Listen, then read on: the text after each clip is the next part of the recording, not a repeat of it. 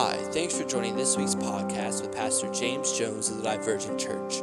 We hope you will be blessed by the message you are about to hear. If you would like some more information about the church, please feel free to reach out via email at divergentcog at AOL.com or go over and check out our website, divergentcog.com. Thanks for listening. We hope you have a blessed day. Now, we've been talking for a little while on this thought, on this topic, for several weeks. Turn with me, if you will, to Philippians chapter 1. That's where we're going to start this morning. Philippians chapter 1.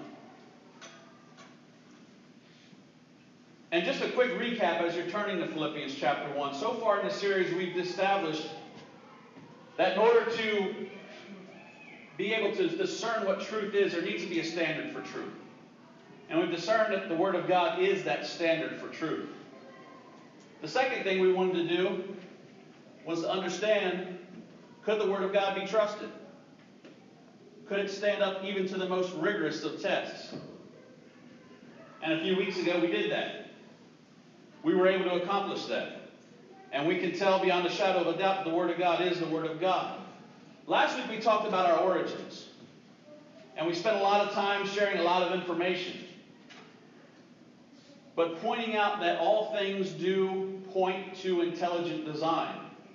But there was something we touched on last week through three different scientists who hold firmly to their belief in evolution that the mantra that they maintain is even if all things point to intelligent design, we're not allowed to accept such a conclusion. Well, that kind of goes along with the topic we've been talking about being free to think. If you're not allowed to accept the conclusion, why not? What's stopping you? What's hindering you from being able to do that? And so that's what we're going to look into and continue to look into. And this week, starting in Philippians chapter 1, we're going to read verse 1 through 11. It says, Paul and Timothy, servants of Christ Jesus, to all the saints in Christ Jesus at Philippi, together with the overseers and deacons, grace and peace to you from our God, our Father, and the Lord Jesus Christ. I thank my God every time I remember you. In all my prayers for all of you, I always pray with joy because of your partnership in the gospel from the first day until now, being confident of this, that he who began a good work in you will carry it on to completion until the day of Christ Jesus. Verse 7. It is right for me to feel this way about all of you, since I have you in my heart. For whether I am in chains or defending and confirming the gospel, all of you share in God's grace with me. God can testify how I long for all of you with the affection of Christ Jesus. And now, verse 9. And this is my prayer that your love may abound more and more in knowledge and depth of insight, so that you may be able to discern what is best, and may be pure and blameless until the day of Christ, filled with the fruit of righteousness that comes through Jesus Christ to the glory and praise of God. Let's pray together. Father God, this morning, touch our hearts with your word. Speak to us as only you can, Lord God. Lord, we live in a day of mass confusion, and we know the author of confusion is the enemy of our soul. Lord, much like Paul prayed for the early believers, let us have wisdom, let us have discernment in this day and age, so that we can discern the times, so that we can see what is truly going on and not get caught up in the schemes of Satan. Speak to our hearts this morning, we pray. Teach us by your word, by your Holy Spirit, and we'll give you the glory for it in Jesus' name. Amen. We live in a society where we're being told we're in a culture war right now. We're in a war of cultures, a war of ideologies, a war of beliefs, if you will. But in a culture war, Here's the interesting thing both sides feel as though the other side is trying to take away their freedom. In a culture war, each side is convinced that the other side is trying to steal away their freedom. Both sides feel that they are under attack, and so they go on the offensive. But we have a need to discern what is really happening in this day and age. I submit to you, we are not in a culture war right now. What we see played out in front of us day by day is literally the scheme of Satan, the adversary of our soul. Here's a solid technique. If you can get your enemy to fight each other, you are victorious because they don't care about fighting you. Is that not what we see in the world around us? Nobody is essentially standing up for good or evil. Everybody's standing up for their side, it seems like. Making believe that this is a culture war, which we have been fed by the enemy, so that we'll be so busy fighting each other, we don't chase after God or chase after truth. We are more interested in chasing after opinion in this day and age. And who do you think would do that to our world today? And some people will say it's the government pitting us against each other. It's people pitting us against each other. No, it's the enemy of our soul pitting us against each other. But what then is the end game? You see, we need discernment so we can see the schemes of the enemy. Proverbs 14 and 6 says, Knowledge comes easy to the discerning. Proverbs 15 and 14, the discerning heart seeks knowledge. Proverbs 17, 24, a discerning man keeps wisdom in view. Church, we need discernment. We need discernment to see what is going on because, as we looked at last week and the weeks before, if truth only comes from the Word of God, and the Word of God is only discerned spiritually, not naturally or academically or intellectually, then we need a spiritual discernment in our day and age. It brings us back to the very first text we looked at. When Jesus was standing there and speaking to the people of his day, and they would not receive what he was saying. And he says, You cannot receive the truth because you're of your father, the devil. They were so convinced by the lies of the society of the world around them that was directly from Satan that they couldn't receive the truth even when it was right in front of them. So if Satan truly is behind this, and I submit to you he is, What's the end game? Why? Two big reasons. One, get the people of God so distracted that they don't know what to do. And two, get the individual so confused, saved or unsaved, so confused and so angry and so fearful that they can't act in logic. They're acting in emotion. They're reacting to anger. They're reacting to fear. They're reacting to rage. And they can't operate in logic. They're not free to think because they've been bound up in emotions that are not from God. Good word, Pastor. They aren't free. I can't agree with my enemy is the thing that stands you take. If you're in a culture war, if you're truly in a culture war and you're fighting over two different opinions and you've got this side and this side fighting back and forth, then this side agrees that this is our enemy, and this side agrees this is our enemy. But meanwhile, the real enemy stands on the sidelines laughing as he watches people fight against one another, argue against one another over opinions and not actual truth. So then, when you get to the Word of God and you have some form of truth and you have a, a standard that you can hold up, why will people not receive it? Because I can't agree with my enemy I can't agree with my enemy. They're trying to take away my rights. They're trying to take away my liberty. They're trying to take away what I want. No, that's not what's happening at all.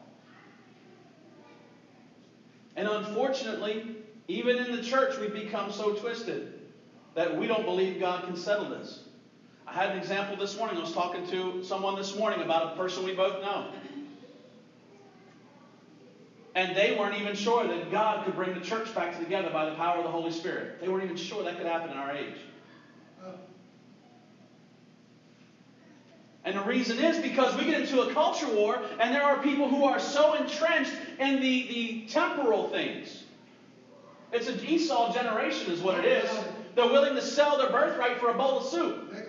They're willing to sell something eternal for something temporary. Esau literally was the firstborn and he had the birthright and he could have been the line of blessing, but he got to this place where he was hungry and he was willing to sell his birthright to his brother for a bowl of soup. And his brother capitalized on it. And in this day and age, we are willing to turn our back on the eternity for something that's temporal. Because I can't agree with my enemy. I'm in a culture war. I'm locked at odds with my enemy, so I can't agree with them. And if my enemy is saying the Word of God is truth, then I must say it's false. Even though every bit of evidence points to it. We've looked at the Word of God. We looked at the history, the archaeology. We looked at every bit of fact. Nothing in history can be proven as true and validated as the Word of God. Just with historical fact, not opinion, not morals, not hopes, but historical fact. Nothing is as well backed up, as well documented. And then you get to the prophecies that are contained within that have all come to pass exactly like the Word of God says. The Word of God is the truth. Why can't I receive the truth? Because I cannot agree with my enemy. You see, when we get so lost, when we get so blinded by Satan, we feel like anything that is not what we're being told inside of us is false. Remember last week? Even if everything pointed to intelligent design, we cannot accept such a conclusion. Why? Because that's what the enemy says. The enemy's all about that Bible. The enemy's all about God. Because Satan has convinced them of this.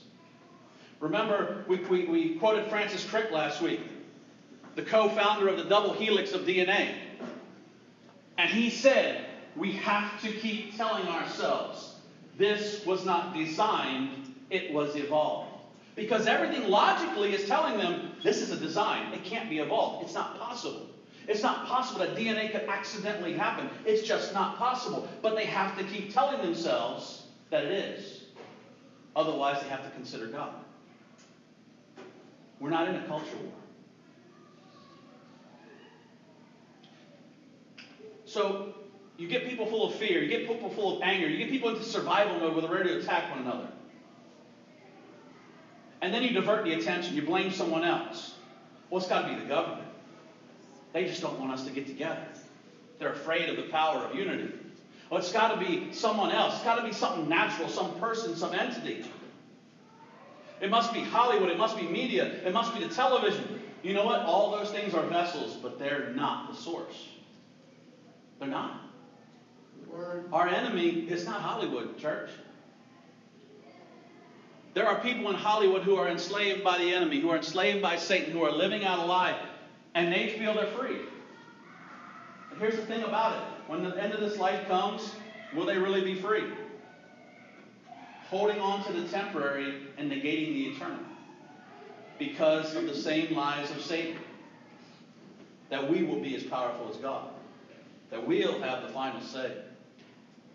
It's the evil force of influence. Do not be influenced. Do not be deceived by Satan. This is not a cultural war. Last week we said arguing with somebody accomplishes nothing, almost nothing. What it does accomplish fulfills the desire of the enemy. It creates anger, it creates tension, it creates resentment, it creates closed doors to the gospel.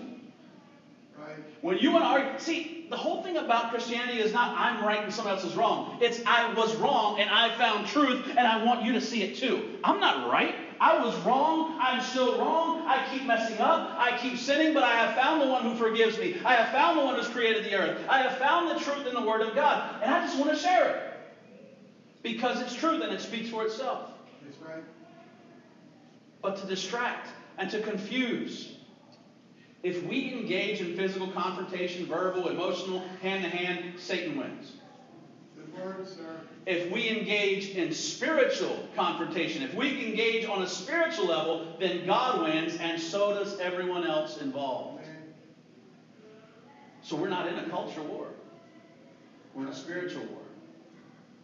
We're not in a culture battle. We're not battling over opinions. This is not my opinion.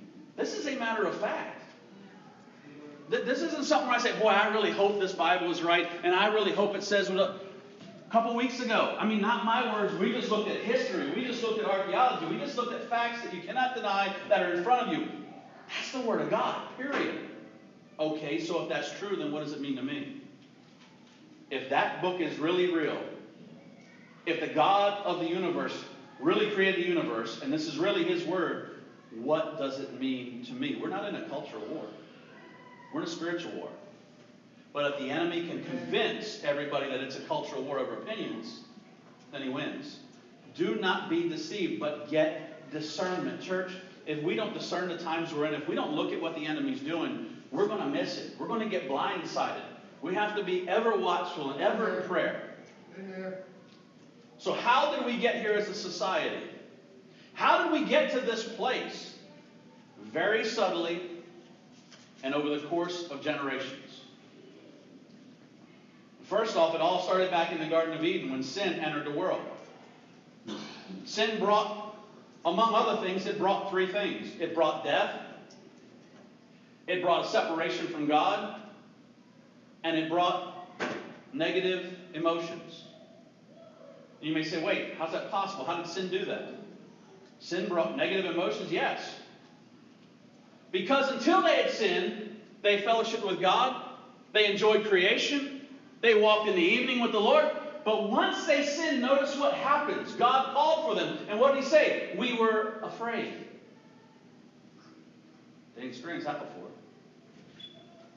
We were ashamed. That didn't happen until sin came in. Been there. They were afraid. They were ashamed. Oh, but wait, then something else happened. They became selfish. What do you mean they became selfish? Well, first thing God did was Adam, did you eat from the tree? She told me to. Selfish. He should have said, Yeah, I did. No, his first thing was blame shifting. She told me to do it. The woman you gave me. That's how he worded it. But he tried to put it on God. The woman you gave me, she told me to. He looks at Eve, is this true? the serpent told me. All of these emotions entered the world with sin. He blamed her, she blamed the serpent, and so on it goes. This is what sin does. And we're going to come back to this thought in a couple weeks when we talk about emotions in depth. We're going to talk about being free in our emotions and being free to confront them for what they are. Emotions are healthy. They're warning signs, they're sensitivity triggers. They can be healthy, but they also need to be controlled. They also need to be checked. And we're going to talk about that in a few weeks. But this is where it starts. Sin entered the world, and when sin entered the world, there was death, there was separation, there was negative emotions, and there were many other negative things that entered the world at the same time.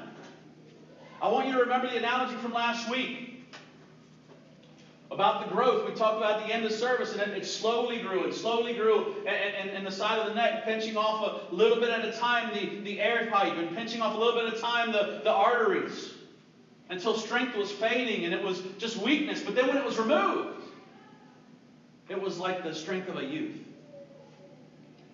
And that's what sin does. It comes in so gradually, you don't even know it's there, and eventually, guess what? You just accept it. You don't fight it anymore. What must be this? And think about that. What must be this? Maybe it's the lungs. Maybe it's the blood. Maybe it's the heart. Maybe it's the pressure. They couldn't find any other reason. Must just have to accept it. And look at where we are as a society. Death and rage and anger. I mean, I could go on all morning about all the negative emotions there are. How did we get here? It wasn't all of a sudden it came on so slowly that eventually somebody said, I guess this is just how it is. This is not how it has to be, though. It's not. We're not in a culture war, we're in a spiritual war.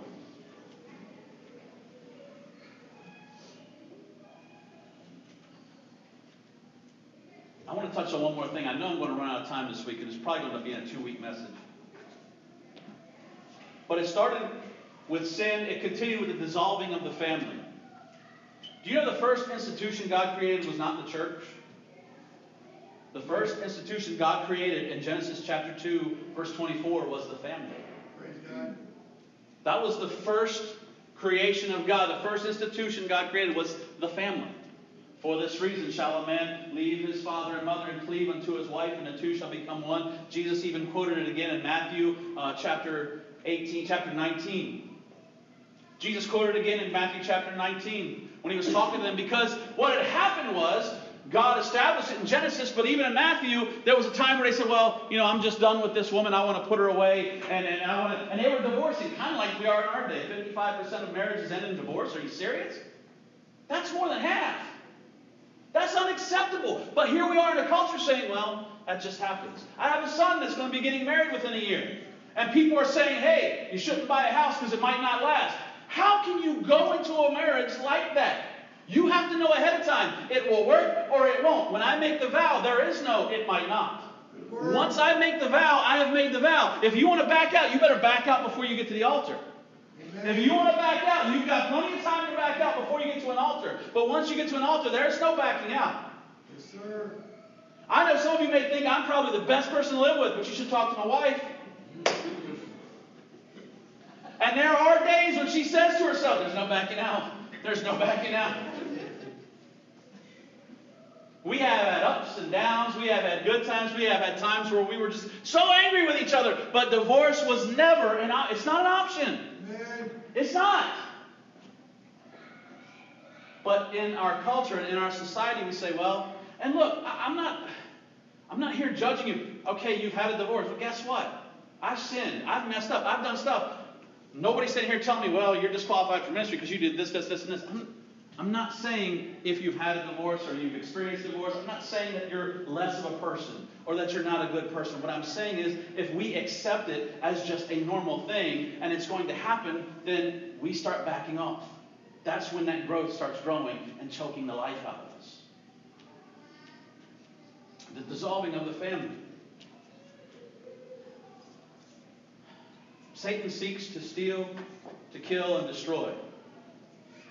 And as the positions of the family dissolve over the past generation, especially past two generations, when fathers aren't there to protect their kids, they can be destroyed and a generation can be affected so much faster.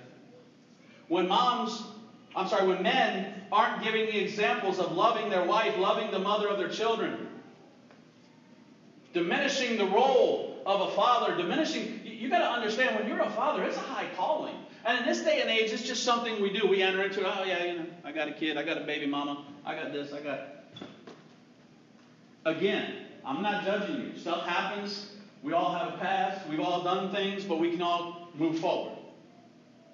But here's the deterioration of the family. Society has accepted it.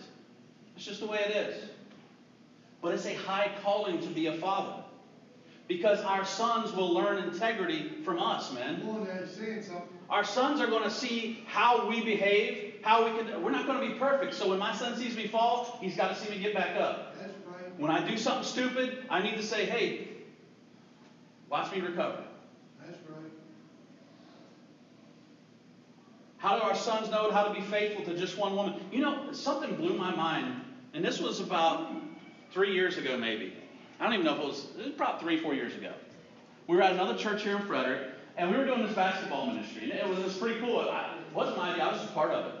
It was a great idea. It brought on all kinds of young men from the neighborhood, and we're talking to them. So one day, we got in there, and somebody wanted to talk to the topic of sex. And I was like, oh, great. We got kids from 6th grade to 12th grade. How are we going to do this to keep it PG?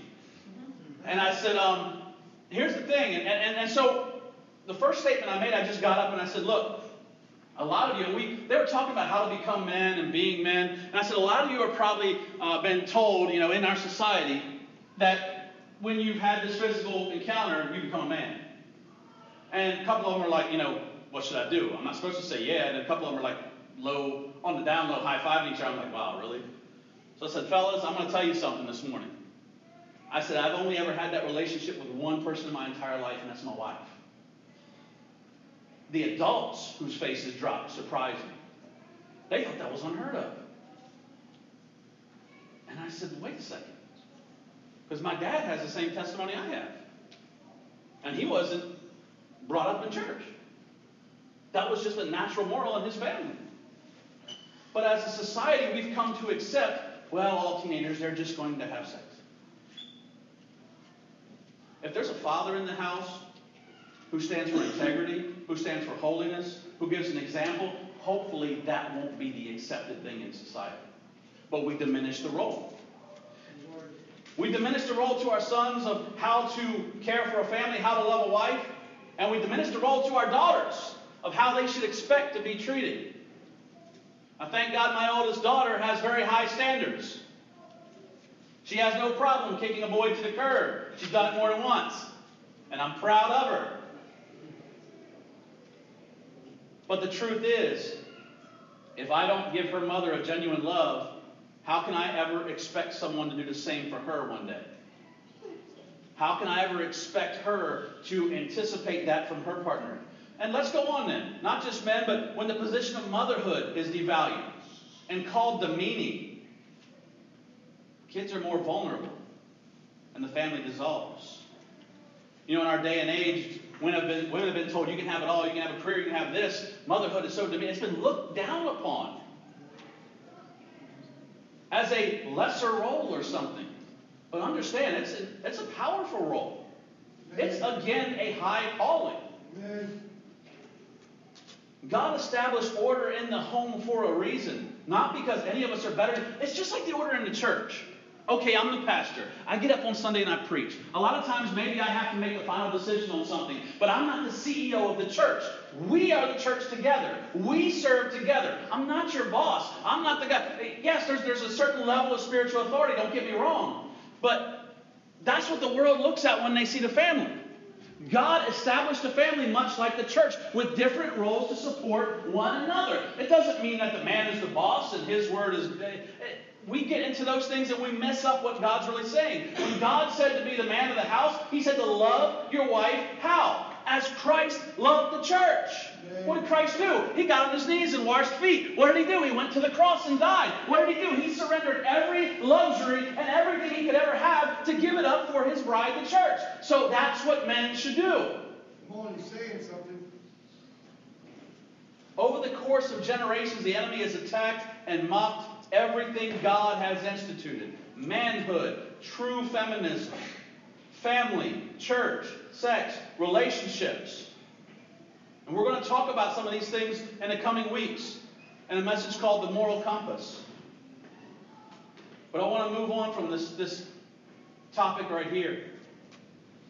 The earlier kids are exposed to schemes of the enemy, combined with the daily dose of that poison, leads to an accelerated degeneration of a society.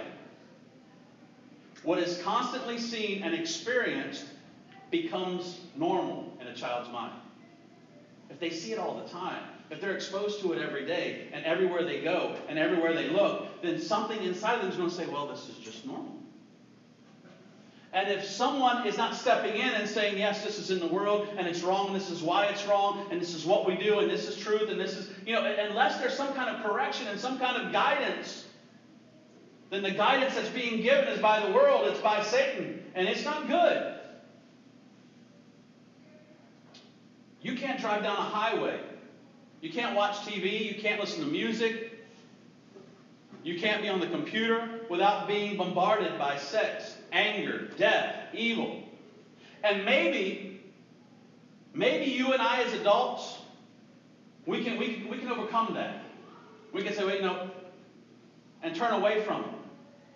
But I'm asking you, can a child do that? Can a child who sees this repeatedly perceive anything other than this is just normal life. This is what people do. And that's why we are bombarded. You see, it's not a cultural war, it's a spiritual war. When people get angry because there's all these different things being put on, you know, kids' shows, on kids' programming, and taught in school, so on and so forth, this is not a cultural war. This is the work of the enemy. This is Satan trying to pollute another generation and make it so much easier to drive people away from God to the point where they'll no longer be free to think because they're told they're free. If dad's role is destroyed, if mom's role is devalued, who's protecting the children? Who's teaching them that these things are wrong? That's how society degenerates so quickly. The word says Jesus was talking here. He says, if you're going to enter into someone's house, first you must bind the strong man and spoil the house. What that means is if you're going to go into somebody's place and take their goods, the first thing you're going to do is find the man in the house, find the, the one that's defending it, find a strong person, overcome them and bind them, and then the task will be easy. And that's what Satan's done. He's tried to bind the strong man, bind the church, bind leadership, bind authority. He's got the church so confused sometimes to we don't even know what we're standing for. We need to get back to the unity of the Holy Spirit. You know what I think? I think it's time that the church got free. It's time that the church instead came after Satan and bound him and spoiled his house and began to set the captives of this nation free. Amen. That's what this whole series is about being free to think, setting people free so they can think on their own. Because it's the truth that sets you free. It's not an argument, it's not my opinion, it's not something I've studied or read or researched. It is the truth of God that will set you free. And so, as the church, we need to be united. We need to come together in the power of the Holy Spirit against the work of the enemy and begin to free the society. Because you see a pattern here. We saw it in the evolution debate. We saw it in those that want to debate the Word of God. There's people who will still say, well, yeah, I know all the evidence is there, but I still don't believe it's true. What are you talking about? That's like the analogy I gave you the first week we did this. And I asked who had been to Arizona, some people raised their hand. Now, the people who had been to Arizona, if I could use an intellectual, eloquent argument and convince you that there's no such thing as Arizona, and you could buy into it, the people who had been there would be so frustrated thinking, why are these people buying this lie? I've been there, I've seen it. That's where the church is. When I look at what the world buys, when I look at what people would rather believe, I don't get frustrated with people. I get frustrated with how could they be that lost? That even when the truth is in front of you, like last week, if everything points to intelligent design, we can't accept it. Why? If something's pointing to something, I'm not allowed to consider that because then I have to consider God. And now you know it's a spiritual warfare. It's not cultural warfare. Cultural warfare isn't the, the end game isn't whether there is or isn't a God. Cultural warfare is about culture prospering, about opinions being met. But spiritual warfare, that's spiritual forces entangled and fighting.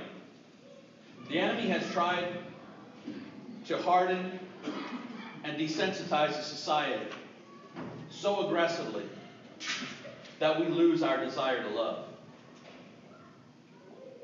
The enemy has tried to harden and desensitize the society so aggressive that we lose our desire to love. And that's what I was just telling you about our young people. When they see all of these images, I, you know, I'm just watching what uh, my son, eh, Levi, our youngest one, you know, there's people who used to get on us and say we were overprotective and we were all this stuff because our kids weren't allowed to watch TV unless we were in the room with them. And I'm talking about even when they're 12 or 13. And now they got used to it because they grew up that way. They knew if we were watching something, mom and dad were there too. Just to make sure if something happened on that screen we had to explain, we were there to explain it. Because I was not going to allow my kids to be indoctrinated by some lie of the devil. But at the same time, I wasn't going to hide them from the world. And then when they turn 18, say, hey, there you go. And they're like, oh my gosh. Instead, they knew what they were running into. They knew what they were facing. They knew that there was a spiritual war going on around them. But the enemy, through all of these avenues, has been able to harden and desensitize the society so aggressively that we lose our desire to love. 1 Corinthians chapter 13, I'm not going to read it, but you know what it is. It's the chapter of love. And we're going to talk about that also before the series is over. The world has no idea what love is. It doesn't. And we're going to talk about this when we get, this is actually the text for the moral compass message that we're going to be getting into in a couple weeks. But the world has no idea what love is. I think I told you a couple weeks ago, a couple months ago now, actually. I had somebody uh, come to me on a social media post I had made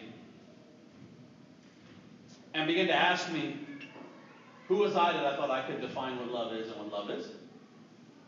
And I said, I don't understand the question. The post I made had nothing to do with that. Well, I heard that you're a minister. Oh, my bad. Okay. And you hate homosexuals and you hate this. You know, stop, stop. I said, and, and the worst part is when you're trying to t- talk to somebody and you're typing back and forth. That's the worst part. And so I told him, I said, look, this isn't easy to have a conversation when we're typing back and forth. Can we speak face to face? I said, and even if we can't, first off, I don't hate anybody. I don't care what they've done or what they're doing. I don't hate anybody. I said, I think anybody who's ever met me can tell you there's not a person that I hate. Even the people that are mean and nasty to me, I love them. I try and make them happy. I told you before, my wife and I used to have competitions, and we lived in Baltimore. We lived in this one area. It was, I mean, have you ever been to Baltimore? People are just angry all the time. I mean, it, unless you've been there, you don't know it. But when somebody said it on Facebook, they're like, I'm in Baltimore. Is it just me or does people seem like they're angry all the time? I was like, see, I live there. And I knew I wasn't losing my mind. And we would have competitions. We would go to local Walmart and see how many people we could make smile. It was, it was a score. We keep score. Like, I got one, I got one. And see who can make the most people smile by the time we left the store. That was our job. We were the light in that community, and we thought, however we can set the light, we we're going to share the light. So we were going to make people smile in Walmart. We tried. Love overcomes a great deal of things, but the world does not understand love. The greatest destroyer of peace is a lack of love. And Satan will attack love at the very root, at the very core, at the very most innocent part of it. And I'm not going to get too much into the topic of abortion today, but I feel the greatest destroyer of peace today is abortion. Because it is a war against the basic love instinct of a person to a child. The child, a, a, a direct killing of an innocent child, murdered. Now, if, and Mother Teresa said this if we can accept that a mother can kill her own child, how can we tell other people not to kill one another? It's a valid question. I'm not Catholic and I don't support Catholicism, but what I'm telling you is it's a valid question from somebody. If we can accept a mother killing her own child, how can we tell other people not to kill one another? As is with Satan, I'm just touch, touching this briefly. As is with Satan, abortion started like everything else. It started on the premise of a lie. It's a fetus, it's a clump of forming tissue, not resembling a human being. And it's simply the removal of this. Now, you know what fetus means?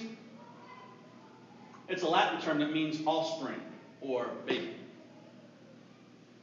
Kind of ironic, isn't it? It's not a baby, it's a Latin baby. How do you know? It's a fetus. You see, it works through deception, it works through that art. Satan is a deceiver. Now, the reason I'm not going to go into this because there's so much stuff, and you've seen it on Facebook, you've seen it other places. Um, there's so much evidence of what abortion really is. Women are discouraged from seeing the ultrasounds. Again, deception. Because if they see those arms, if they see those feet, it's not going to happen. Now, here's another deception it's just about money. The church will say, oh, it's all about money. These people are all about money. No, it's not true. To man, it's all about money, but to Satan, it is an amazing way to desensitize and hurt people. You never hear too much about the future complications for the ladies, or depression, or guilt. Satan comes to steal, kill, and destroy. That's the plan of Satan. And this, just like divorce, it is what it is. If it has happened, it has happened. My wife and I counseled several people in Baltimore. We were marriage counseling a couple. When we first started, we first started counseling. It was really cool because when they first came, um, she had been in church a couple times, and he had no desire to go to church whatsoever. And we sat down with him and we did marriage counseling, pre-marriage counseling. They're getting married. They wanted to get married at church. And so we sat down and I said, Well, look, I need to talk with you guys, let you know what's going on and, and, and hear from you. And we sat there, not planned like a 30 minute meeting. We were there for 95 minutes. Just. And so when we were all done, he looked at me and said, All right, when are we coming back? I'm like, I wanted to say, Seriously? I was like, Oh, uh, uh, ne- next week good?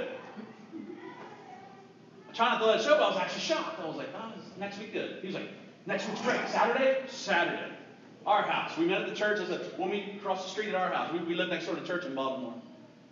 And so they came and we counseled, and my man got saved in marriage counseling. We prayed him through in marriage counseling. He got saved in marriage counseling, gave his heart to Christ, started coming to church every Sunday. And then about two weeks before they got married, they came in and we could tell something was off. Something was really off. because neither one of them was herself. And we went through about a half hour, and the guy looks at me and he says, You're going to hate us. I said, What are you talking about?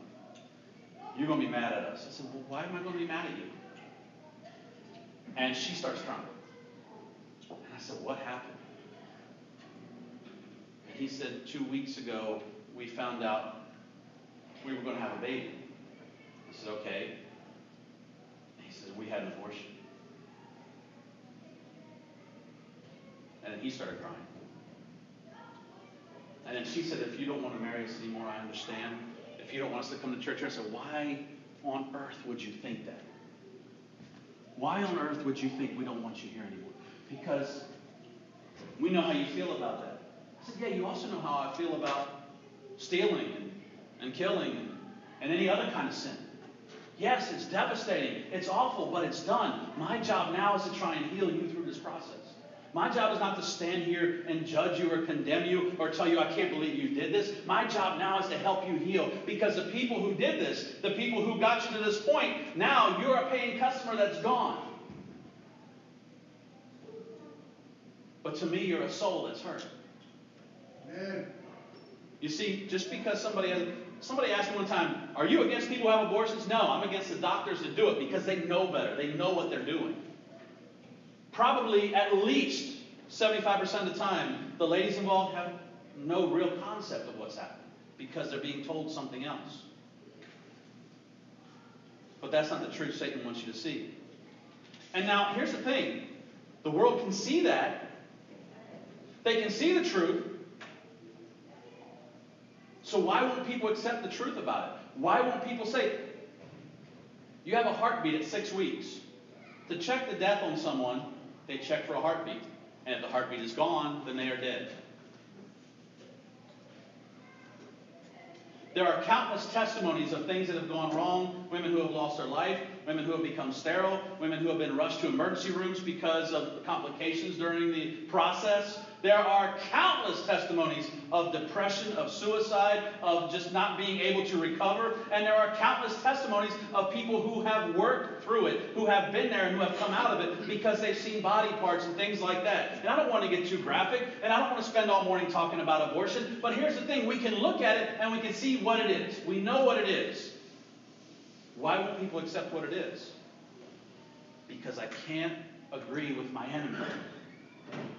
That's my enemy because Satan told me so. Now, they don't know it's Satan telling them. They don't know it's Satan pulling the strings, but we are not in a cultural war. We are in a spiritual war. And so we are not warring against people who have been divorced. We are not warring against people who have had abortions. We're not warring against people who are of this way or that way or whatever. We are warring against the evil force behind it that has enslaved them into thinking they are free, but one day the ultimate price is going to be paid and there's no recovery from that. Why won't people accept the truth? Because I can't agree with my enemy. This is not a cultural war.